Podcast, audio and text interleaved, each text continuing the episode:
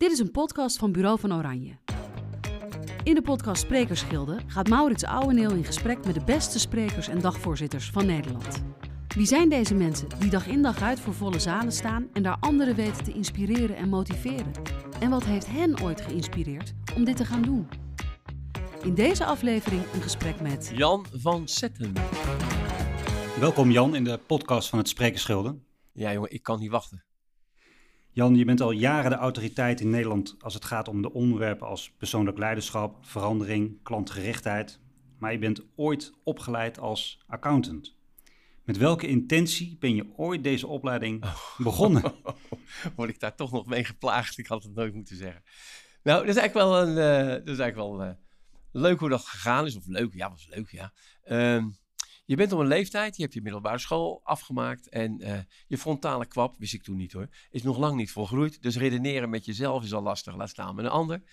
En toen dacht ik, wat wil Jantje nou eigenlijk? Dus ik wist wel wat ik qua, noem het maar even, gevoel, behoefte wilde. En dat was onafhankelijk zijn en toch wel doorontwikkelen. Dat vond ik toch ook wel belangrijk.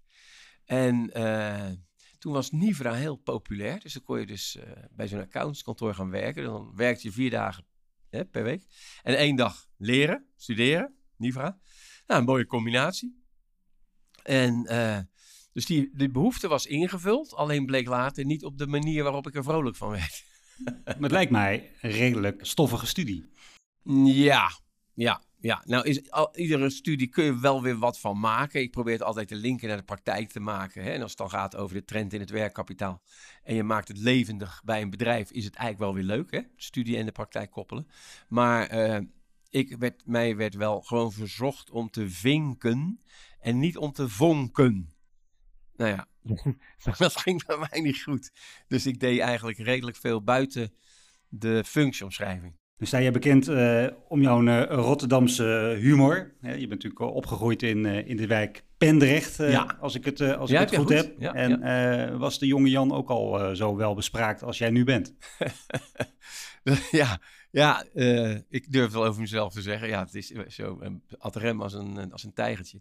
Dat weet ik van mijn moeder, want die zei... joh, je, ja, je kon nog amper lopen, maar je kon al brabbelen zoals het ware. En dan zetten ze me gewoon op de galerij in de, in de box. En als er iemand langs kwam, dan uh, zei ik, hallo. Jongen. Verder kwam er niks meer uit natuurlijk. Dus, dus dat zat er heel vroeg in. En dat, uh, daar heb ik ook natuurlijk op school ook wel ja, problemen mee veroorzaakt. Door te snel hardop te denken. Geef eens een voorbeeld. Je, nou, als, ik, als juffrouw van Keulen tegen mij zei, uh, je hebt toch weer drie fout gescoord.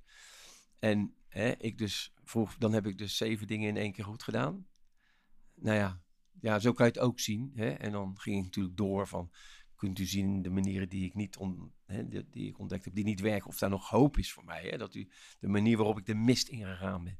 Ja, uh, zover heb ik niet gekeken. Weet je wel, is dat niet uw rol dan? Nou, en dan kon je weer van school switchen als je dat uh, wat verder doorzet.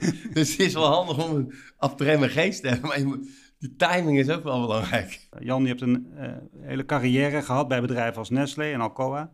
Maar rond de eeuwwisseling ben je voor jezelf gestart als positieve agressie tegen het verlies van plezier, zuiverheid en resultaat in management, lees ik op jouw website. Ja. Kun je dat eens even ja. toelichten? Ja. Kijk, als je in je corporate terechtkomt en je komt dan relatief uh, boven het maaiveld richting uh, echt uh, overhead, zeg maar, hè? dan, maar mijn ervaring, ik wil niet zeggen dat dat de ervaring is die overal heerst, maar dat je dan steeds verder wegkomt van, van de mensen, van de klanten enzovoort. En dat uh, politiek en, en plezier gewoon op de achtergrond gaan raken. Terwijl ik nog steeds zeg, joh, uh, je stopt zoveel leven in je, hè, uur per leven in je werk. Het slaat een gat in je dag, zeg maar. Dus die fun van je functie moet je er wel in zien te houden. Ja? En dat kan ook best, hè, op, op uh, die niveaus. Maar er zijn er heel wat die dat die dat eigenlijk niet nodig vonden. Het, het, is werk wat je hier doet en zo en zo. Hè? Dus dat was al één factor. En uh, um, de politiek die daarin zit, hè, in die, die uh, omgevingen, ook helemaal niet erg, kun je gewoon mee omgaan. Maar ik uh, vind het heerlijk om dat niet te hoeven doen. Dus gewoon zuiver, hup erin, weet je wel. En kein geloel, met respect als vangrail, zeker. Dat, dat sowieso. Dan geloof ik namelijk ook dat, hè, er komt die laatste component die je noemt, er komt het resultaat komt er wel achteraan. Als je plezier hebt in wat je doet en je hebt natuurlijk een beetje respect voor de mensen om je heen en, en, en voor klanten en dat soort dingen, dan kun je van waarde zijn voor iemand waar je lol in hebt. Ja, dan, dan is het resultaat niet tegen te houden. Je had geen, geen plezier meer in het werk, dus je wil eigenlijk voor jezelf aan de slag gaan. Ja, er zat heel veel leuk in die verandering. Leuke dingen doen met leuke mensen, leuke proces, weet je wel. Ja. Hoe ben je dan zo in die sprekerswereld terechtgekomen? Ja, ja dat, dat is, is geen beleid geweest. Ehm, ik, ik had wel altijd het talent om uh, redelijk motiverend op te kunnen treden. Dat was ook eigenlijk het leukste wat ik in, mijn, in, die jobs vond doen. En als laatste was ik general manager bij Alcoa voor de bouw. Nou, klinkt voor het ego echt bijzonder mooi. Maar de energie liep er wel wat uit. En dat was volgens mij wederzijds. en toen weet ik nog wel, er waren eigenlijk twee leuke aanleidingen. Als ik terugdenk, hè, want op zo'n moment heb je dat natuurlijk niet gelijk in de gaten. Hè? You only can connect the dots. Hè? Looking back, hè, zei ooit uh, Steve Jobs was het geloof ik, vond ik wel mooi. Dat was tijdens kwartaalmeetings, dat vond ik eigenlijk het leukste van mijn werk. Dan al die managers halen we dan naar een bepaalde locatie toe en dan, uh, nou ja, back to the future, een paar spreadsheets erheen halen, wat nieuwe dingen gebeuren en dan ook eventjes die uh, adrenaline erin zetten, even door het plafond heen trekken, weet je wel, voordat ze weer de markt in gingen. Dat vond ik eigenlijk het leukste. En toen zei een van die gasten, waarom ga je dit niet doen voor je werk, man? Mensen vinden het prachtig, jij vindt het prachtig. Dat is toch gaaf? Ja, en toen was ik nog wel vrij Calvinistisch hoor. En toen dacht ik, ja, je kunt niet de hele dag doen wat je leuk vindt, Maurits. Dat gaat niet. Totdat je het gaat doen. dus ik moest wel wat angst overwinnen om dan te zeggen, ja, oké, dan moet je dus loslaten wat je hebt. Hè, en vastpakken wat er nog niet is. dat is best lastig. en, uh, en toen zat ik... Uh, ik ben goed bij de, de twins. Hè. Je, kent, je weet dat ik nog een aantal dochters heb. En uh, de tweeling die, die was aan het hokje. Die waren nog heel klein. En stond ik langs de kant. Stond ik. Maar ik had geen kijk op het spel als zodanig en de regels. Maar ik kon ze wel, want ik was dan de trainer van die kleintjes. kon ze wel een beetje opjagen, weet je wel. En mijn methodiek was, nou ja, een beetje, hoe zeg je dat, onorthodox. ik weet nog goed, bij de eerste wedstrijden kwamen ze dus terug in, in, na een half, nou het was geen eens een helft. Maar in ieder geval, hè, voor die kleintjes was dan een helft spelen. En dan stonden we bijvoorbeeld, nou, ze stonden met 2-0 achter. En ik vroeg aan de dames, uh, kijk elkaar eens aan en wie ziet hier nou rood bezweet eruit, hè? alsof hij vol gas gewerkt heeft. En de kinderen zijn natuurlijk puur en zuiver. Nee, nee trainer, dat was niet te zien. Ik zeg nou, dan gaan we de tweede helft anders doen. Als die afgelopen is, is iedereen rood en bezweet. En dat komt door één simpele regel. Er is altijd een blauw hemd bij die bal. Altijd. Weet je wel? Dus dat was een Zijn de is jouw collega er al eerder. Nou, dan hoef je niet, dan blijf je in de buurt. Maar er is altijd een blauw hemd. Dat was dan een mixed hockeyclub Drune, Drune in blauwe hemdjes. Die moet erbij zijn. En dan naar voren met die bal en uh, kijk maar hoe ver je komt. dus eigenlijk nog niet eens voor het resultaat, maar gewoon gaan, gaan. Nou ja, dus uh, het was briljant. Wat gebeurt er? Wij scoren dus in die tweede helft. Ja? Dus toen heb ik ze ook naar huis gestuurd en gezegd: jongens, als ouders vragen hoe is gegaan, dan zeg je: we hebben de tweede helft gewonnen met 1-0. Weet je wel? Dus die waren heel blij. Yeah! Kinderen kun je natuurlijk nog meenemen. Toen stond er iemand naast, naast de lijn. Die stond mij zo beetje waar te nemen. En dat bleek uh, een vrij uh, hooggeplaatste man uh, binnen het Lips-concern. Dus sloot en oh ja. veiligheidssystemen. Ja. En die zegt, joh, wat jij hier met die kleintjes doet, doe je dat ook met grotere. Weet je wel? Ik zeg, ja, tuurlijk doe ik dat. Ik denk, kom op, kan mij het schelen. Ik wil daarin beginnen. Dus uh, hij zegt, nou, ik, uh, ik zie wel wat uh, in dat jij mijn accountmanagers is een beetje pep inpepert, weet je wel. Ik zeg, nou, lijkt mij een goed plan, moeten we over praten. Dus dat is eigenlijk mijn eerste klant geworden, weet je wel.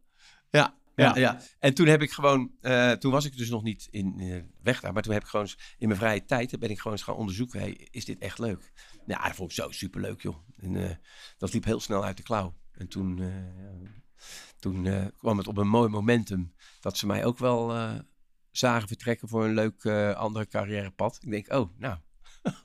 en vanuit daar heb je eigenlijk gestaag, ben je in de trainingswereld terechtgekomen. Ja, terechtgekomen. de podia groter. Advies, ja, ja. En zijn mensen, kun je het niet voor het hele bedrijf hè, doen? Hè? Want dan had ik een team. Maar je het hele bedrijf bij de nieuwjaar of bij verandering van cultuur of ze hadden een lancering van een product. Ik zei, ja, natuurlijk, waarom kan dat niet? Dus eigenlijk is het gewoon achteraf uitgelegd beleid, zou je het kunnen noemen. Maar wat je wel zou kunnen zeggen is dat eigenlijk iemand die is opgeleid als uh, registeraccountant. Die is uitgegroeid tot een van de succesvolle sprekers in het land. Dat is eigenlijk uh, zeg maar een, een, tegenstrijdige jongensboek, zo zou je het kunnen noemen. Tegenstrijdig jongensboek, ja. Ja, qua start natuurlijk wel. Ja, ja, ja. ja, ja. Hey, wat is jouw definitie eigenlijk van een uh, goede spreker? Een goede spreker? Ja, kijk, ik denk een goede spreker die, heeft een, die is een verhaal. Die heeft niet alleen een verhaal, maar die is eigenlijk zijn verhaal. En dat zit met, met uh, ziel en zakelijkheid zit dat in zijn aderen. Ja? En dat betekent, uh, als die spreekt, dan voel je eigenlijk gewoon dat hij het is en meent. Hè? Dat er zit een soort authenticiteit in die. Uh, en of het verhaal dan goed is, natuurlijk, dat is ook belangrijk hè, voor degene die dat ontvangt. Maar ehm, dat, dat is wel een voorwaarde. Dus een soort authenticiteit, de koppeling aan een verhaal hebben waar je niet alleen in gelooft, maar wat je bent. Ja, en dan, uh, ja, dan moet je zorgen dat je voor de juiste groep staat om het van waarde te maken. Hè? En dan denk ik dat uh, als je oog hebt voor het DNA wat in de zaal zit, dat is een belangrijke factor. En je stelt jezelf de vraag: wat, wat, wat voor kernverhaal uh, kan ik nou meegeven in zodanig dat in het hoofd en het hart iets gebeurt dat wat mij betreft ze er maar één ding uithalen waar ze echt wat mee willen doen. Hè, wat zij leuk en zinvol vinden. Hè, dus je staat niet alleen maar een beetje te ratelen, maar met het nuttig effect dat ze met een komma, hè, zeg ik wel eens, hè, eruit lopen. Dan vind ik dat je niet alleen maar spreekt, want ja, we spreken, ja, maar dat je iemand beraakt. Hè, niet alleen bereikt, maar beraakt. Jij kan de temperatuur in zalen eigenlijk heel snel meten. Je hebt eigenlijk de zaal uh, heel snel met je mee. Humor is daarin uh, een, een, grote toverformule. Het andere is natuurlijk dat jij wel een inhoudelijke boodschap brengt. Vind je het belangrijk dat mensen die inhoudelijke boodschap ook aanvoelen? Ja, zeker. Ja, ja want ik zeg als meer als zij gewoon, dan moet je iemand inhuren die gewoon leuk is die zijn over het algemeen voordeliger, hè? een soort clownachtige types. uh, maar als je zegt, nee, ik wil een verantwoorde mix van plezier, energie en inhoud. Hè? Dus, dus die component. Ja, dan uh, word ik er heel erg warm van. Gelukkig krijg ik dat ook terug, hè? want dan zou het zonde zijn. Je zegt, joh, het was een leuke dag. Maar ja, er zit wel een boodschap in. Weet je wel, mensen die dus heel duidelijk die humor voelen, maar wel gekoppeld aan. En dat, dat vind ik wel belangrijk. Wat vind jij zelf jouw grootste kwaliteit als spreker? Nou, stel je me voor een keuze. Rotterdamse brutaliteit, want je kan niet kiezen. Ja. Nou ja, ik denk wel dat ik zodanig kan spelen met de energie en de interactie in de zaal. Dat gaat vrij rap. Dat ik daardoor heel snel contact kan maken. Ik verlies ook niet zo snel het contact. En daarmee krijg je bijna iedereen wel mee. Eén. Uh, en uh, dat doe ik ook wel door, door met woorden en met taal te jong leren op een of andere manier. Weet je wel? En uh, ik had gisteren weer een voorbespreking en dan, dan zeg ik, joh, wat, wat is nou de kernboodschap die je mee wil geven aan die mensen? Soms nog een lastige vraag. En dan, uh, ja, we moeten beter samenwerken. Ik zeg, ja, ik zeg, dat klopt, maar dat is bijna overal. ik zeg, kun je dat nog iets, iets feller maken? Ja, maar ze moeten ook wel zelf uh, hè, en samenwerken. En ik zeg ook, als ik het nou samenvat met, je moet het zelf doen, maar niet alleen. Ja, zeg, ja, ja, dat bedoel ik, dat bedoel ik. Weet je, dat soort dingen. Dat, dat, ik krijg dat wel op een of andere manier, weet ook niet hoe ik dat doe. In de geest, weet je wel, dat je het net even anders kan benoemen, waardoor het wat meer tot de verbeelding spreekt. Ja, je bent altijd van die uh, woordspelingen, ja. die taalgrapjes, zou ik het even willen noemen. Waar komt die fascinatie vandaan voor, die, voor dat soort ja, dingen? Ja, nee, taal man. Ach jongen, als ik daarover los ga, het is zo gaaf. Maar ik ben pas aan het begin van de bewustwording daarvan, hoe diep en hoe breed taal gaat. Hè, want uh, het enige wat wij in die zin uh, hebben om, om perceptie te vertalen, is natuurlijk je, hè, natuurlijk je lichaamstaal, maar is de woorden die je eraan geeft. Ja? En als je dan beseft dat je soms een woord aan iets geeft, maar je weet helemaal niet wat je zegt. ja, eigenlijk, ja. We moeten het nu serieus doen, Maurits. Echt, we moeten weer wat serieuzer worden, zei die meneer. Ik zeg, nou ja, ik zeg, uh, als daar een goede reden voor is, zou ik zeggen doen. Ik zeg, maar weet u wat u zegt? Hè, serieuzer. Hij zegt, ja, dat zeg ik toch? Ik zeg, nee, wat betekent dit? Waar komt dat woord vandaan? Hij zegt, ja, dat weet ik ook niet. Ik zeg, nou, ik vind dat leuk, hè, om dat, dat uh, op te zoeken. Ik zeg, nou, dat komt van serious en dat betekent zwaar. En dus eigenlijk zeg je, laten we het nou eens wat zwaar maken. Hij zegt, nee, nee, dat is niet de bedoeling. Ik zeg, nou, doen we dat niet.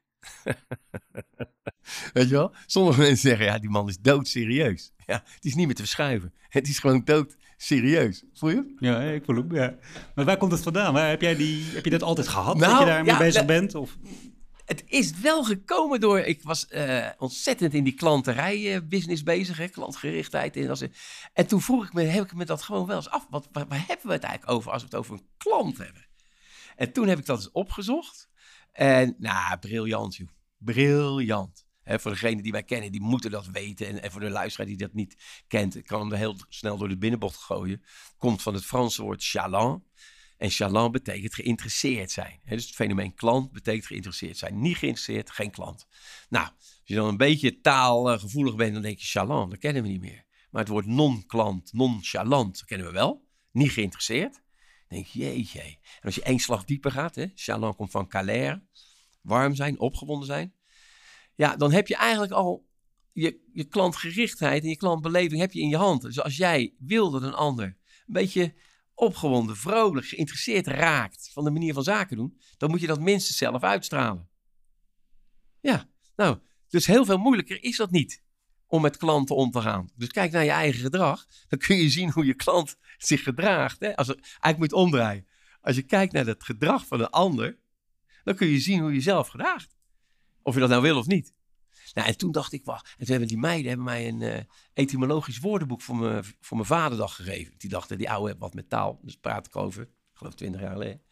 Ja, en dan ga je los, hè. Ja, toen was bij, bij, bij, bij eh, wat was het, eh, Rabobank directie. was echt geweldig, al een sessie. En toen heb ik een after lunch quizje gehouden over hun, hun hoe noem je dat? Functieomschrijvingen.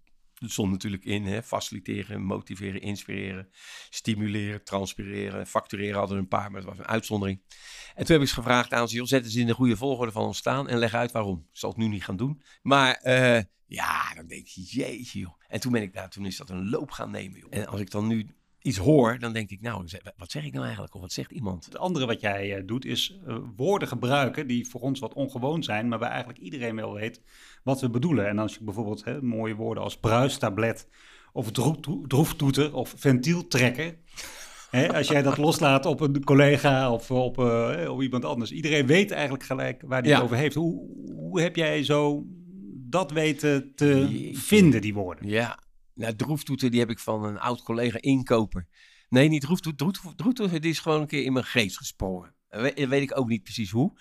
En dan is het wel zo dat, dat de taal dualistisch is. Hè? Dus het is altijd leuk om te kijken. Nou, als je dus een droeftoeter hebt, dan heb je ook het andere. Dat is een bruistablet. Hè? Dus dat komt dan vanzelf binnen. Ventieltrekker, dat weet ik nog goed. eh, Henk, als je zit te luisteren, dan uh, die, wat, die heb ik bij jou weggehaald. Dat was een oud collega, dus inkoper bij Alcoa. En uh, die had het altijd over ventieltrekkers, weet je wel. Ja, ja, Van de Ja. werkvloer afgehaald eigenlijk. ja, ja, je komt er tegen en je, ja, ik, kijk, dat is, dat, ik vind dat zo bijzonder in de geest ook. Want hoe weet jij nou wat je dadelijk gaat denken of bedenken? Ik merk wel dat als je in zijn vrij staat, in de geest, hè, je bent betrokken met waar je bent maar, en, en ontspannen. Dan is die geest maximaal creatief. Dan krijg jij dingen binnen, maar dan weet jij niet waar het vandaan komt. Dat heb ik wel eens hoor. Dan, dan hoor ik mezelf en denk, waar haal je het in vredesnaam vandaan? Dus het is best eh, raar. Popt er gewoon in. Je bereidt dat niet voor eigenlijk. Nee, nee, nee, nee, nee. nee, Nee. nee. Nee. Nee, want hoe bereid jij je voor op, op lezingen? Ja, je was een, eh, je hebt, eh, hoe, hoe doe je dat? Nou, kijk, er zijn een aantal kernvragen die ik graag wil weten over het publiek en van de opdrachtgever. Ja? En dat is, hè, als ik, als ik een opdrachtgever in de voorbereiding zeg, joh, heb je een thema voor de dag? Hè? Zodat ik daarop aan kan haken met mijn thema, zodat dat in elkaar schuift. Eh, zit er een, een bepaald nuttig effect in wat je wil bereiken? Hè? Dus waar moeten de mensen mee naar buiten lopen in hoofd en hart? Zodat het voor jou geslaagd is. Hè? Dat soort vragen. Een kernboodschap, hè? een absolute kernboodschap. Hè? Wat moeten ze... Maar ook eh, de call to action. Hè? Wat is de comma die je erachter wil hebben? Nou, dit, dit zijn al aardig wat vragen eh, waarbij je even weg bent. Hoor. Waarbij een klant ook soms wel zegt, poeh. Ja, eh, ja, dan hebben we, ja, het moet eigenlijk wel een leuke dag worden. Ik zeg, dat gaat sowieso gebeuren. Dat gaat sowieso gebeuren. Maar, hè, weet je wel? En, eh, en, en, en die vraag, door die vraag te stellen kom je vaak ook op wel leuke gesprekken waar ze zelf ook weer denken, ja, wacht even, dat moet eigenlijk ook wel benoemd worden of gedaan worden. Dus, je, dus die voorbereiding vindt dan ter plekke plaats in, die, eh, in dat gesprek. En daarna zit het in mijn hoofd. En dan denk ik, oh ja, dan krijg ik een idee. Weet je wel? Krijg ik een idee. Dan denk ik, oh ja, dat is leuk om... eh, nou, dan heb ik zo'n... zo'n eh, dan klets ik dat in die iPhone in, onder die verschillende notitieblokjes. Want anders vergeet ik het. En dan praat ik, want dan hoef ik ook niet zo te typen. Daar ben ik ook niet snel in. ja, en dan denk ik weer, als die lezing komt, denk ik, oh ja, oh ja, dat had ik bedacht, weet je wel. Dus, het is, dus die, die, die voorbereiding zit best wel oké qua gesprek. En daarna gaat er gewoon die geest hobbelen. En dan, eh, en dan de rest gaat ter plekke, joh. Dat loopt toch ook altijd weer anders dan gepland. Want jij staat op het podium eh, en eh, dan weet jij wel ongeveer wat je gaat zeggen. Maar Ja. jij volgt niet het alfabet. Hè? Nee, A, nee, B, nee. C, D eh, tot en met Z. Het kan van A tot en met X eh, en weer terugvliegen. Ja. Dat kan alle kanten op gaan. alle kanten op. En daar speel je ook mee. Ja, daar speel ik ook mee. Ik heb mezelf dat dan gewoon toegestaan, weet je wel. Want dat, daar- dan, dan ben ik ook op mijn, noem het maar even, op mijn best. En eh, als ik dat vrijgeef, wat niet altijd makkelijk is voor het publiek. Hè? Want die, die soms zeggen ook, ja, ja, even dacht ik, waar gaan we in vredesnaam naartoe? Maar dan later bleek wel, kwamen we er wel uit, weet je wel. Waar het, Maar eh, ook daar speel je mee, want je geeft ook aan, hè, er zit een lijn in, eh, maar je moet heel goed opletten. Ja, ja, ik haal de structuur er meestal niet uit. Sommige klanten die goed luisteren wel. Dat is een beetje ondeugend. Daarmee leg- legaliseer ik natuurlijk de manier waarop ik eh, eh, van alle, naar alle kanten toe eh, vlieg. En ik geef wat gesigneerde boeken weg. Dus daar zit structuur in. Hè? Ja, ik, dan moet je, daar dwing je jezelf tot structuur. En eh handout was ik nooit een fan van handouts en zo. Ja, wat heb ik dan ook weer gezegd. Dus die boeken, ja, ik denk, ik ga die boeken. eh, Daar zit een lijn in, ja. En dan daar zit een lijn in. En dan, eh, ja. Hoe belangrijk is het krijgen van applaus voor jou? Ja, dat is, kijk, dat is wel een leuke accuvloeistof ook hoor. Ja, als, als je hè, bezig bent geweest en mensen, ja, was wel aardig of zo. Dan denk ik, was wel aardig. Heb je niet goed geluisterd? Weet je wel, nee. Beetje arrogant toe. Nee, ik, ik vind dat wel eh, belangrijk. Ehm, het, het is wel steeds meer bonus aan het worden dan... Kijk, in het begin was ik ervan afhankelijk ook wel. Want toen dacht ik, ja, anders ben ik niet goed. Ja? En nu kan het best wel zijn dat niet iedereen mee is in alles. Maar dat geeft ook niet. Weet je wel? Als er honderd mensen in de zaal zitten en, en twee of drie zeggen... ja, ik begreep het eigenlijk niet zo goed. Daar kon ik vroeger heel erg ongelukkig van blijven. Ja, maar ja, dat moet je de, gewoon accepteren. Maar ik zou het wel vervelend vinden als die anderen dan niet... eh, eh, hè, zeg maar, eh, in wat voor vorm dan ook... een stukje applaus of waardering lieten zien. Want dat is wel ook wel brandstof voor mij, hoor. Als je in de zaal staat, hè, en je Ja. staat op het podium, eh, hoe groter de zalen, hoe eh, donkerder vaak de zaal is. Maar heb jij in de zaal wat mensen die jij in de gaten houdt om te kijken of jouw verhaal goed valt? Nee, niet, niet bewust. Niet bewust. Ik heb wel eens dat, dat, dat ik zie dat het volgens mij helemaal niet goed valt bij iemand. Hè? Die zit er, terwijl de helft ligt zo'n beetje in een deuk. En die kijkt dan strak naar voren alsof hij zijn aangiftebiljet in zit te vullen. Zoiets. dan denk ik, ik, ja, die heb ik gewoon volledig gemist of zo. Hè? Weet je wel? Maar ja, dat kan hè. Die, en misschien ook niet, maar zit hij ergens anders aan te denken. Vroeger kon ik me dan, dan ging ik dus denken en doorpraten. Dat moet je niet doen. Tenminste, ik moet dat niet doen. Dan denk ik, zo so be. Hè, kijk, kijk maar wat er gebeurt. En, eh, en door. Dus, maar ik heb niet zozeer. eh, nee, ik heb daar geen. eh, Maar ga je dan aan het begin, zeg maar, ging dan extra je best doen om het voor die persoon die het kennelijk niet zo leuk vond, naar het zin te maken? Of Nou, ik, ik sterker nog, als het publiek niet te groot werd, was, dan, dan, dan pakte ik wel eens de interactie beet. Weet je wel? Hè? En, maar kijk, aan de andere kant heb ik ook gewoon respect voor het feit dat iemand ergens iets van vindt of niet van vindt. Of misschien wel eh, thuis dingen wa- waardoor die, weet je wel? Dat is ook zo. Ik heb het ook meegemaakt. Er kwam iemand naar me toe en die zei, nou, ik vond het, ik heb eh, zo geboeid. En, en ik vond ze, ik denk, geboeid? Ik heb dat totaal niet gezien. Dus daardoor ben ik heel voorzichtig geworden om te kijken van, eh, nou, dat zal wel dan zo zijn. Nee, dat hoeft helemaal niet. En misschien is iemand die erom gelachen heeft, zegt achteraf, nou, was leuk, maar hè, ik had ook een kaartje kunnen kopen voor Joep van het Hek. Was goedkoper geweest. Weet jij veel? Ik weet het ook niet. Blijf je best doen. zijn er wel eens zalen waarvan jij eh, bij voorbaat zegt dat ga ik niet doen? Ja, ja. Maar dat zit dan met name in. eh, kijk, stel je hebt een feestavond, soort van feestavond met een vleugje inhoud. Hè? Daar is niks mis mee. En dan eh, is de opstelling ook lekker ontspannen. Staattafels, de bar is los. eh. nou, dan zeg ik, dan doe ik het eh, wel heel klantgericht hoor. Dan vraag ik of ik in het belang van de klant mag uitleggen dat ik het niet ga doen. Ja, dat, eh, nee, dat ga ik niet doen. Want kijk, het kan goed gaan, hè? Maar het kan ook vreselijk fout gaan dat mensen zoveel plezier al hebben. De alcohol zit erin.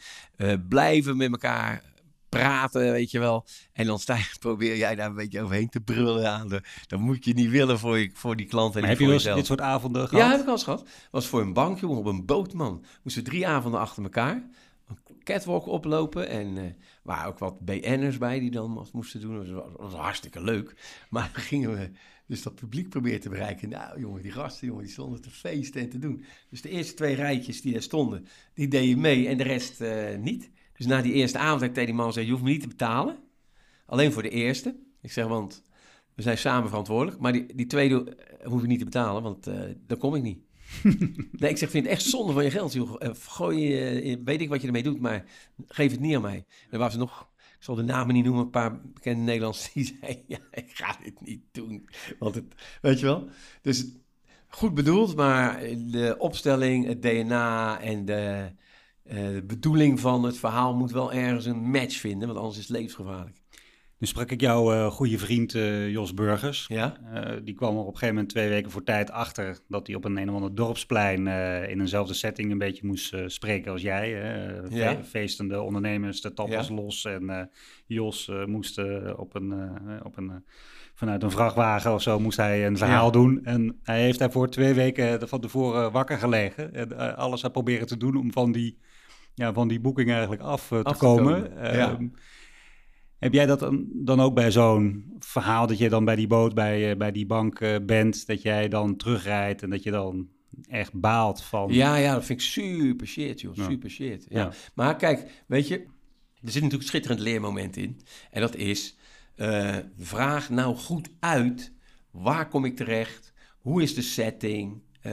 Wat is het programma wat ervoor zit? Ja, dat is ook belangrijk. Want als daarvoor, weet ik veel, de catering al eh, de boel op, eh, hè, op, stoom heeft... en jij moet dan nog komen voor iets... Ja, dat, weet je wel, dus, dus je, je leert veel beter uit te vragen hè, voordat je er naartoe gaat, wat er, wat er kan gebeuren. Ik heb het laatst heb ik het wel gedaan, hoor, door wel heel goed te vragen ook. Van, joh, ik zeg, hoe is die setting? Ja, we zitten aan tafels, dus en zo. En. Ik zeg, is hier ervaring mee? Ja. Hebben jullie dit meer gedaan met sprekers op deze manier en ging dat goed? Ja, die mensen hebben gewoon de aandacht, want het zijn serieuze mensen, zijn gemotiveerd om te komen, weet je wel. Dus, nou, ik ga niet, zal niet alles, het hele verhaal herhalen, maar eh, het is wel zo dat dan dan, dan eh, neem ik het risico gewoon. Dan zeg ik, nou, dan neem ik het risico. Ja, maar als er geen ervaring is, nou ja, noem alles maar op, dan wordt het gewoon eh, levensgevaarlijk. Ik wil je graag vijf eh, korte vragen stellen die ik eigenlijk aan al mijn eh, gasten stel. Ja. Hoeveel uur schat jij al in dat je op een podium hebt gestaan? Jeetje, Maurits. Even snel rekenen, hè? 2008, dit is nu 2015 jaar. Ja, dan zit je toch gauw aan de 6000, dat red ik makkelijk. Wat is volgens jou de mooiste zaal van Nederland? De mooiste, eh, dat is wat anders dan de fijnste. Een van de mooiste vond ik ook wel Carré en eh, hoe heet dat, in Mar. Eh, gewoon echte rustieke zalen, weet je wel. Ehm, ik moet zeggen dat de, la- de laatste keer dat ik in AFAS, de, de nieuwe AFAS-zaal, vond ik ook een hele mooie, plezierige zaal. Ehm, wat ik met name leuk vind aan zalen, daarom het spand bijvoorbeeld komt bij mij ook dan op. Eh, niet zozeer dat die zo onwijs mooi is, maar de energie die je daar met het publiek kan bouwen is eh, super gaaf. Want de eerste rijen van het publiek zit- zitten op de gelijke hoogte met eh, het podium. Ja, precies. Een beetje zo'n carré-vorm eromheen. Ja, hè? En dan, dus je kunt zo makkelijk eh, contact maken. En, eh, hè, dus zalen waar je echt goed contact kan maken. Kijk, de, de, de, de, hoe heet dat? In de Beatrix in Utrecht is natuurlijk helemaal geen verkeerde zaal. Het is een mooie zaal. Maar je staat, eh, ik weet niet hoe hoog, sta je weg van die mensen. Hè, dus het gaat allemaal wel, maar... Wat is het grootste publiek waarvoor jij hebt opgetreden? Eh, jeetje, dat was, eh, was in de Rai. Nou, er zijn een paar duizend man geweest voor de opening van de Week van de Ondernemer, de centrale opening. En een keer in de, in de Arena was dat voor, ook voor de, eh, dat, nee, dat was ook een beurs, automotive of iets dergelijks. Dat was wel heel veel eh, mensen, zeg maar. Stond je op het veld? Ja, stond ik op veld. Ja, hey, als Rotterdammer, hè, in de arena op veld. Ik, nou, ik heb dat heel lang stil kunnen houden. Want ik had nog ge- gevraagd of ze borden op wilden hangen van eh I Rot. Maar dat, dat is niet goed, hè? Hij Rotterdam, hè? Dus dat klinkt niet goed. maar dat was wel even... Als je dan door, die, door dat stadion galmt, jongen. En uh, was wel bijzonder, moet ik zeggen. Welke spreker raad je meestal aan als jij zelf niet beschikbaar bent? Ja, Jos. Die durf ik gewoon met uh, handen in de magnetron uh, aanspreken. Welke vraag wordt je bij de borrel het meest gesteld? Ben je thuis ook zo? en hoe ben jij thuis? Ja, kijk je niet exact hetzelfde. Natuurlijk niet. Wel, ah, er zijn weinig microfoons. Kan nergens een factuur natuurlijk sturen. Dus je moet toch een beetje... Maar ik ben... Kijk, ik zeg het maar een beetje uh, op z'n zwevend Rotterdams. Dat gun ik iedereen. Het maakt niet uit waar je bent als je er durft te zijn. En dat, dat durf ik. Maar zeg jouw vrouw uh, Esther thuis niet een keer van uh, joh, Jan, een beetje rustig? Ja, uh... ja, ja maar voor, voor acht of voor tien soms, please, relax. Ja, ja. Loop nog maar een rondje met de honden. Ja, en dat, weet, dat snap ik ook wel. Want ik sta redelijk vlot aan. ik ga ook gewoon uit. Hè. Als ik ga liggen, dan pok, ben ik weg. Maar doe ik mijn ogen open, pok, dan staat hij aan. Heb jij een verklaring van jouw, jouw energie, waar dat, waar dat vandaan komt? Want je hebt een hoog energieniveau. Je, hebt soms eh, meerdere lezingen op een dag. Eh, je bent vaak eh, of de eerste spreker of de laatste spreker van de dag. Ik wil niet zeggen je moet de dag maken of je kan de dag breken, maar er wordt veel van jou verwacht. Ja. Hoe, waar, waar, waar, hoe laat jij je daar steeds toe op? Ja, ik, ik denk hè, maar ik, kan, ik weet niet of, ik dat, of dat een, een wetenschappelijk onderbouwd antwoord is, uh, als je dat terug gaat zoeken. Nee, ik vind het zo gaaf om te doen. Dat ik dus, uh, ik zei laatst tegen iemand, ja, hoe weet je nou wat je passie is? Ik zeg, dan moet je gewoon, als je s ochtends wakker wordt, als je, dan moet je je voorstellen dat je afgebeld wordt voor dat werk wat je gaat doen, of het project waar je voor staat, of in dit geval een lezing. En als je dan eigenlijk blij bent dat je afgebeld wordt, dat kan een keer gebeuren. Maar als dat regelmatig is, dat je denkt, oh heerlijk. Kijk, ik ben vreselijk niet blij als ik afgebeld word.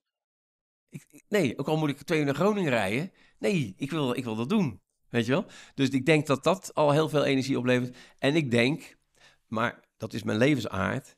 Um, ik vind leven zo ongelooflijk gaaf. dat klinkt natuurlijk vrij breed, hè? Maar het feit dat je dus alive bent, jongen, die ervaring gewoon. Ja, ik, ik verwonder me dus zo vaak waar, waar andere mensen denken, die vent gek, weet je wel? Over, over natuur en over kleine dingen. Dan denk ik, wow man, dat is toch super vet gaaf. Je geniet van kleine dingen. Ja, ja, en dat, en dat weet ik al vanaf, vanaf jongs af aan. Uh, kon ik eigenlijk altijd wel zien, kijken waar, waar hè, ik zeg wel eens, voor, bij, voor een pessimist houdt het op bij de realiteit. En voor een optimist begint het daar pas. Die bouwt door. Ja, maar, ja, maar, eh, zegt iemand dan, we moeten nog zoveel. Ja, dat klopt. Dat is zo. En hoe gaan we dat op, een leuke manier doen? Weet je, als een soort. Er zit wel een bepaalde gestoordheid in mijn geest. Want als er een probleem is, dan zegt, vraagt mijn geest: ja, en wat is zo leuk aan dit probleem? Dat heb ik ooit een keer erin gestampt, krijg er niet meer uit. En dan zeg ik eerst: leuk, het is helemaal niet leuk. En dan zegt hij: jawel, denk na, man. Weet je wel? en dan denk ik: nou ja, wat wel leuk is, is zie je wel, weet je wel? Dat zijn natuurlijk rare gesprekken. Dus voor een psycholoog zou het wel kunnen zijn dat je gebeld wordt na deze zending. Dat ze dus uh, gratis wat, uh, wat, wat, wat, wat uh, therapie wil geven. Maar ja, dat zijn de gesprekjes. De naam kwam al even naar voren. Jos Burgers, goede vriend van jou. Ja. Hij heeft ook een vraag oh, ja, voor jou. Ja, dat zei je, ja. Ja, die Jan, beste vriend en collega. Jan, ik mag jou een vraag stellen in deze podcast van het Sprekerschilder van Maurits. En je weet, ik uh, waardeer jou erg en ik bewonder jou uh, met name over jouw interactiviteit met zalen. Je weet, daar heb ik zelf niet zo gek veel mee. Maar jij bent daar een meester in. En uh, ongelooflijk als ik jou altijd zie, hoe jij binnen minuten, zal ik maar zeggen, in gesprek bent ook met, met, met de zaal, met je publiek. daar gaat mijn vraag over. Want ehm, je maakt natuurlijk altijd wel eens mee dat de zaal wat lastiger is. Hè? Een, een, baas, een directeur ziet het heel erg in jou zitten. Denkt, dat moeten mijn mensen ook horen. En dan heb je een zaal voor je waarvan mensen denken, ja, ja, ja, Jan van Zetten, wat moeten we daarmee? Of uh, jij en ik staan ook wel eens in België. En je weet, die Belgen zijn super lief. Alleen ze zijn wat introvert en je krijgt ze niet direct mee. En toen vroeg ik me af, uh, overkomt je dat met enige regelmaat? En heb je daar een bepaalde techniek voor om die zaal dan toch los te krijgen? Terwijl dat uh, op dat moment best een uitdaging is. Nou, daar ben ik zomaar benieuwd naar. hey Jan, uh, wij spreken elkaar uh, snel weer. Het gaat je goed. bye bye. ja, mooie vraag. Ja. Ehm, ja, hij, zegt, hij stelt eigenlijk een beetje twee vragen. Hè. Als je eh, in de zaal... eigenlijk zit het niet mee, je krijgt geen contact. Hè. En hij heeft het over de Belgen. Nou, om die laatste te beginnen, want ik stond vorige week weer twee dagen in België. Verbaast mijzelf ook dat, dat, dat daar steeds meer aanvragen van krijg. Maar dan bouw je hem iets anders op. Kijk, en ehm, de techniek, als hij praat over techniek, ja, methode, is eh, wel dat ik... eh, eh, dat zeg ik ook, dat meen ik ook. Er zijn een aantal redenen waarom ik graag in België sta. Eén is, zij, voor een spreker is ideaal, want zij praten vrijwel niet terug. Ze praten er niet doorheen. Ja? Maar ik, eh, dat is dankzij hun weloverwogenheid. Dat geef ik ook aan. Belgen zijn wel overwogen. Dus voordat ze wat zeggen, hebben ze nagedacht. Ik zeg, dat zouden wij Hollanders ook moeten doen. Wij kunnen zoveel leren van jullie. Dat is gewoon zo. En dan zeggen die Belgen op een gegeven moment, ja, maar wij ook van jullie, want wij zeggen eigenlijk te weinig. Ik zeg, nou, als we dat nou een beetje vandaag een beetje afwisselen met elkaar, wordt het fantastisch. Ik zeg, de tweede reden dat ik hier graag ben, Belgen zijn gewoon leuke mensen, maar dat weten jullie zelf ook. Hoi, hoi, hoi. En de derde, wat wij met de lunch hier krijgen hè, in België, dan moet de Hollander op wachten tot het eerste kerstdag is of zo. Ik zeg, jullie snappen het leven. Ja, ja en als je zo start, ja, dan, en je meent het, want dat is wel handig, ja, dan krijg je toch wel vrij snel eh, contact. Maar ik, ik gun ze ook wel gewoon te zijn wie ze zijn. Hè? Dat, ik ga dus totaal, ik ga dat niet forceren. Ik zeg ook, hè, eh, om op die eerste vraag van Jos eh, terug te komen. Ik heb dus gehad een keer met een firma die heet af, of voluit heet die U wordt verwend. Ja, zo heette die firma, dat is een afkorting van eh, UWV. U wordt verwend. En ik zat in een, in een zaal en die, die manager nou, en die lui die hingen achterover. Was niet specifiek voor dat bedrijf, want ik heb daar heel veel voor gedaan. Maar deze zaten gewoon in een verandering waar, nou, waar ze niet zo blij van waren. En eh er zat in een theaterzaal, de eerste vijf rijen waren gewoon leeg, er zat helemaal niemand. En eh, dus die directeur ging zijn verhaal beginnen en die zei... eh, nou, die ging, dus- vond hij niet leuk, dat zal niet helemaal vooraan, nou, bla bla bla. Maar, zegt hij, er komt een spreker en die gaat jullie naar voren halen, want let maar eens op. Ik denk, oh oh, oh oh. Nou ja, goed. Dus ik erin. Ik zeg, jongens, voordat we überhaupt gaan beginnen en voordat ik me überhaupt ga voorstellen, heb ik gewoon even één vraag ik denk er goed over na, ja? Want dat bepaalt het verdere verloop. Oh, oh, nou. Dus ik vroeg aan die gasten, is dit waar of niet waar? Je kunt iemand niet tegen zijn zin gelukkig maken. Ik zeg nog een keer, je kunt iemand niet tegen zijn zin gelukkig maken. Is dat waar of niet waar? Ik zeg dus, blijf zitten waar je zit, kom niet naar voren, geniet ervan, want je moet vanmiddag helemaal niets. Nou ja, dat vonden ze natuurlijk geweldig. En ik geloof daarin. Mensen niet tegen de zin gelukkig maken. Je kunt ze wel eens uitlokken hoor. Dan zeg ik ook, doe het maar eens met tegenzin. Hè? Begin maar eens ergens aan als ze geen zin hebben met tegenzin. Kijk wat het met je doet. Weet je? En dan zeggen ze daarna, nou ja, zo gek was het niet. Maar iemand tegen zijn zin gelukkig maken, willen ze en wetens. Ik zou zeggen, niet doen. Dit werkt ook thuis. Maar je hebt, je hebt dan wel een techniek om mensen op hun gemak te stellen. Ja. Jij, hebt, Ja. jij eh, neemt ook de mensen altijd gewoon zoals ze zijn. Ja, ja t- precies. Dat is, dat is het makkelijkste. Hè? Ehm, ik weet niet waar... We hadden laatst nog een poster uitgedaan, geloof ik. Of ik weet niet waar, de- waar we mee bezig waren. Maar er was, was de vraag, hè? Oh ja, dat was in de, in de groeiversneller. We hebben zo'n... eh, noem het maar een product wat helpt het gat tussen intentie en gedrag te verkleinen nadat we die sessies gehad hebben. En een van die, dan komen er wel die pushberichtjes langs om mensen wakker te houden. En dan was, eh, wat zeg je? Eh, maak dit spreekwoord af. Behandel de ander zoals, nou, jezelf behandeld worden. Nou, niet dus. Want dat gaat voor 80% goed of 7%, maar voor een gro- groot gedeelte niet, want jij bent die ander niet. Dus als jij zegt, behandel de ander zoals die ander behandeld wil worden, binnen jouw waardepatroon natuurlijk, ja, dan maak je meer kans op contact. Zo moeilijk of zo simpel, hoe je het noemen wil, is het. Deze tip die komt vaker voorbij. Eh er worden ook sprekers op eh, gecorrigeerd. En ik was een tijdje geleden bij, eh, had ik een gesprek met uh, Arco van Brakel. Ja? Die vertelde dat hij dit vertelde, dus behandel de ander eh, zoals je zelf behandeld wil worden. En dat er iemand uit het podium, uit het publiek opstond en naar beneden stapte en zei, Arco, dat is een eh, heel goed advies, maar dat is de gouden regel. Ja, de platinumregel. De platinumregel is behandel de ander zoals Ja. hij behandeld wil worden. Ja. En die manier die dat zei, dat is eh, Robert Benninga, ook geen onbekende Ah, van jou. ja, ja, Dus, ja. Ja. Maar het is mooi dat hij steeds wel terugkomt. Ja, en maar kijk, ik denk helemaal Arco ook, ook even terzijde staan in dit, in dit geval ook. Eh, het gaat in, in 80 misschien zelfs wel, zelfs wel 90% van de gevallen gaat het goed. Hè? Als je de ander behandelt zoals je zelf. Laat het wel zijn. Hè? Maar eh, inderdaad, goud is nog geen platinum. Dus als je er echt voor gaat, ja, dan, dan volgen, volgen we die oude baas maar op. Hè? Er komen een aantal namen komen zo voorbij. Eh, heb je eigenlijk veel contact met, met andere sprekers in het vak? Ja, regelmatig. We hebben ook een, een, een clubje dat heet eh, Praatjesmakers, weet je wel. We gaan eh, proberen één keer per jaar eh, een weekendje met elkaar weg te gaan. Nou ja, je voelt het al aan, al die egootjes willen natuurlijk het hoogste woord. Wie zit er daarin, in dat clubje? Jos, Jos Burgers, Richard de Hoop, Niek van Adel, Jaap Ressers. Mooi clubje. Ja, ja, joh, lachen joh. Beetje jonge gasten en wat oudere beren, zou ik dan maar zeggen. Nou, dan mogen jullie zelf weten wie dat zijn, jongens. wie jong oud zijn. Ja. En eh, ja, je, je zit natuurlijk toch redelijk vaak met elkaar wel op een podium, weet je wel. Dat je elkaar ziet of elkaar aanbeveelt als je niet kan, weet je wel. eh. en dat, eh, ja, ik vind dat superleuk. Coach jij ook andere sprekers? Nee, nee, nee. Nee, joh, dan moet je een systeem hebben of een structuur of wat dan ook. Maar als nou een spreker komt, ik neem even een, een, een beginnend eh, spreker, een- wellicht ook eentje die aan het clubje zit. Hè? Jullie staan toch op andere podia, eh, jullie hebben ook, ook een andere boodschap. Is Ja. dan, worden daar ook eh, zeg maar kennis Ja, nee, dat wel. Nee, mij, mij, ik, ik schoot misschien te snel in de gedachte, coach jij mensen, eh, sprekers in de zin van, hè, want dat doen verschillende jongens doen dat wel, maar die ma- hebben daar een stuk van hun vak van gemaakt. En dat, dat doe ik niet, maar ik ge- geef elkaar natuurlijk wel tips. Hè? Ja. Als iemand zegt, joh, ik zit hier of daar mee, of ik ben een boek aan het schrijven, wat zou een goede titel zijn? Of hoe ga je om met een opdrachtgever die, of met een zaal die, hè, net wat wij bespraken, dat zeker. Ja, Ja. maar geef er geen officieel label aan van. eh, dan heb jij zelf eh, 6000 eh, vlieguren. Ik denk dat dat nog een beetje aan de onderkant is, ja, is afgerond. rustig inschatten. Ik denk dat dat, dat, dat nog wel iets meer zou kunnen zijn.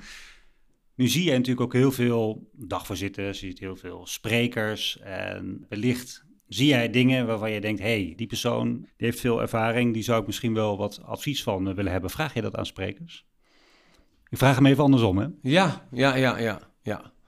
Eh, nee, dat vraag ik niet zo vaak, moet ik zeggen. Nee, ik pik het er wel uit hè, als ik denk, hé, hey, dat doet iemand goed of, eh, of hé, hey, daar kan ik wat mee. Maar ik ga er niet in, in een sparringsgesprek mee. Ben je Maar dat is die... vaak ook omdat, ja, dan is hij geweest en dan ben jij geweest en dan moet je weer weg of wat dan ook. Dus ik, zou, je zou er wat meer tijd voor kunnen maken. Wel bij- met eh, hè, onze eigen clubjes, dan heb je daar de tijd zat voor, maar daarbuiten niet zo heel veel. Ben je iemand die enquêtes terugleest van, eh van bijeenkomsten? maar, maar- ik, eh, ik heb net hè, bij die, met name ook in, eh, bij die Belgische seminars, dan krijgen mensen heel veel punten waar ze dan op. en dan kijk ik wel wat de rode draad is die daarin zit. En dan, daar probeer ik dan wel wat mee te doen als ik er ook, ook in geloof. Hè? Als ik denk, ja, dat is mis- misschien een reden eh, om het, eh, die iemand misschien niet helemaal blij maakt. Maar dat is één reden van de reden waarom ik zelf heel blij ben. Eh, dan kan het ook zijn dat ik er niks mee doe.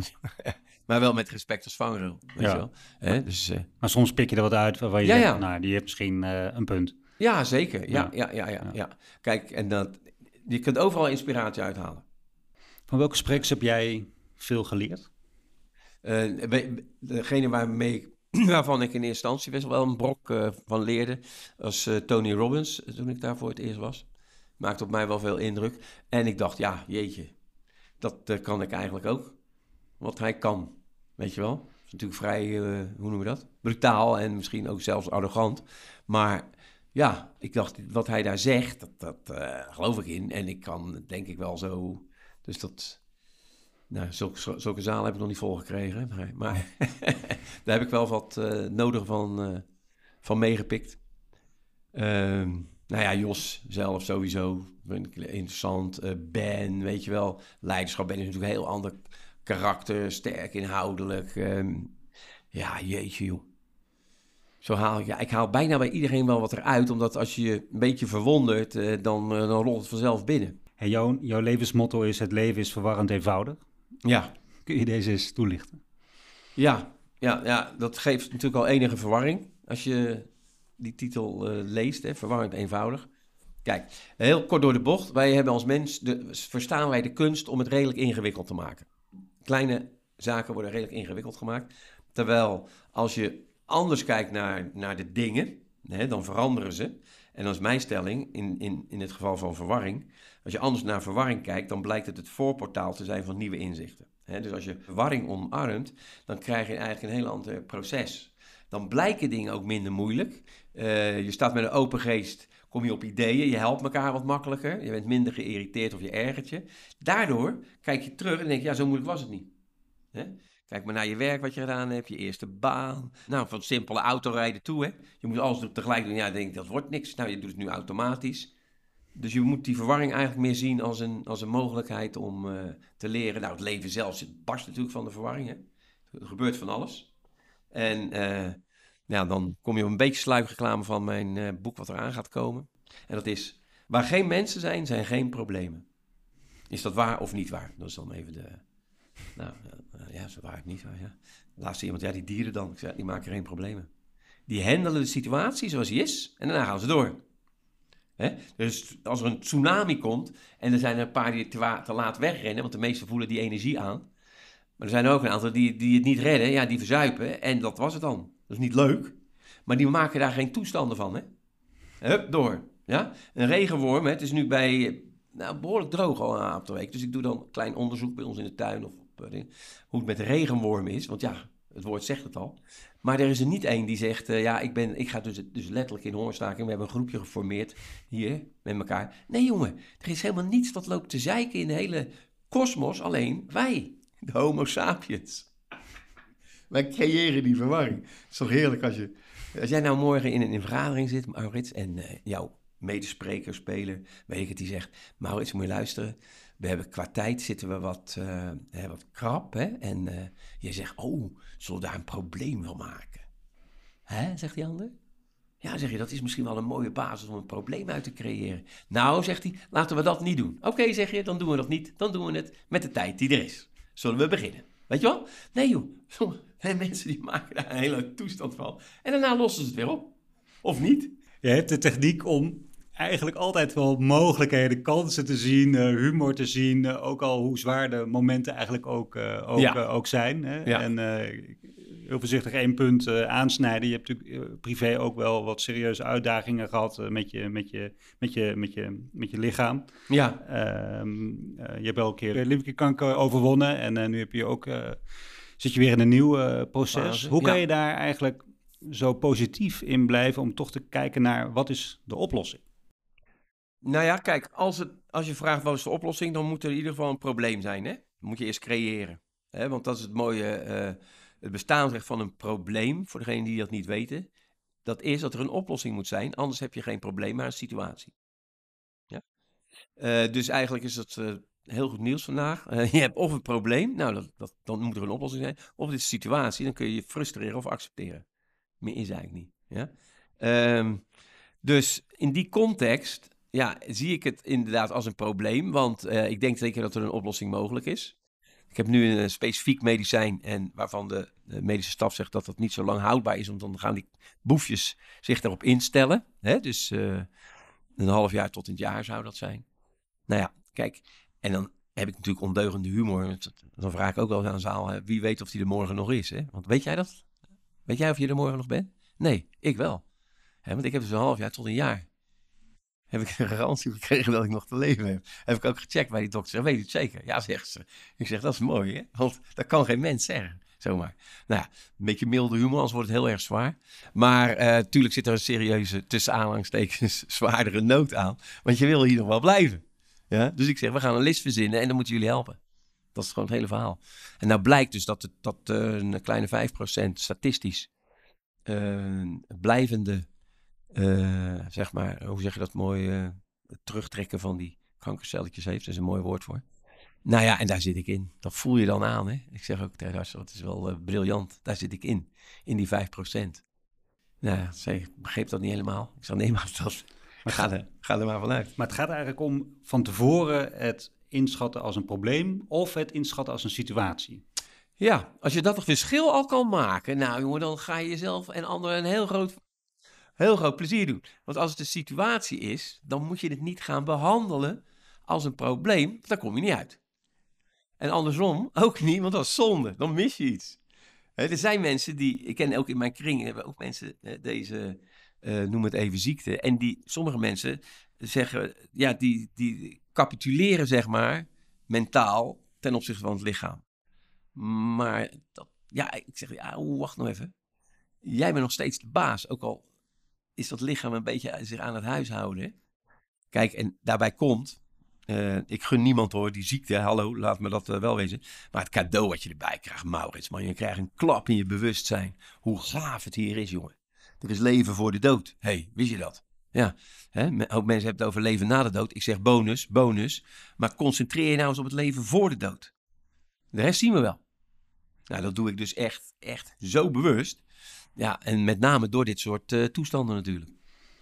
Je zei het net zelf al, je er zou uh, ook vaak graag een spiegel voor. Hè? Wat zou, zou nou gebeuren als ik hier niet meer zou werken?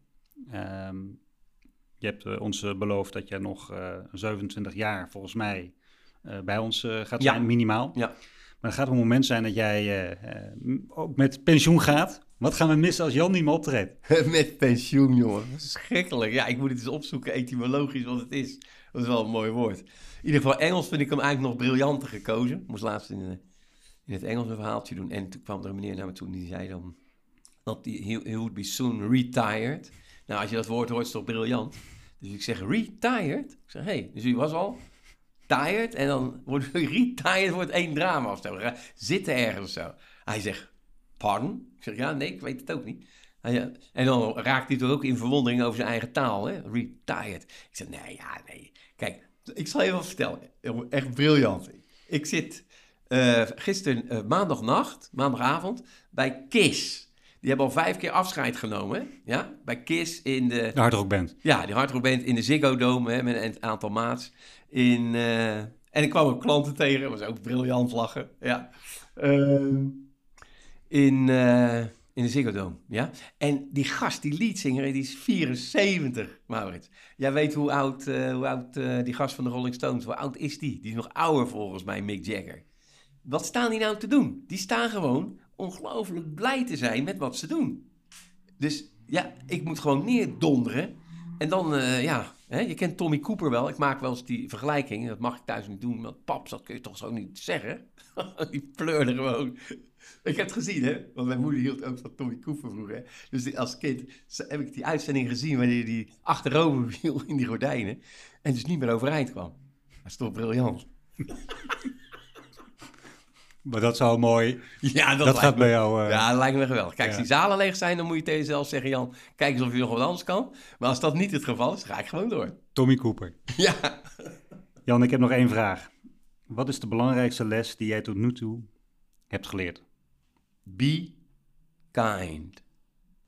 Ik heb me een beetje gejat van mijn middelste dochter. Die heeft dat ooit wel eens uh, op de telefoon gezien of wat dan ook. Maar ik zeg eigenlijk altijd, wees niet kinderachtig, maar als een kind. Kijk nou hoe die zijn. Kijk naar die eigenschappen. Laat dat nou niet varen. Er zit een dubbele betekenis in. Be kind. Dus, dus wees ook een beetje aardig. En als een kind, jongen, dan, dan ja, dan uh, wat mij betreft heb je al een mooi leven, maar dan flip je eruit. Hoor. Dankjewel voor het gesprek. Jij ook, man. Dankjewel. Dit was een podcast van Bureau van Oranje.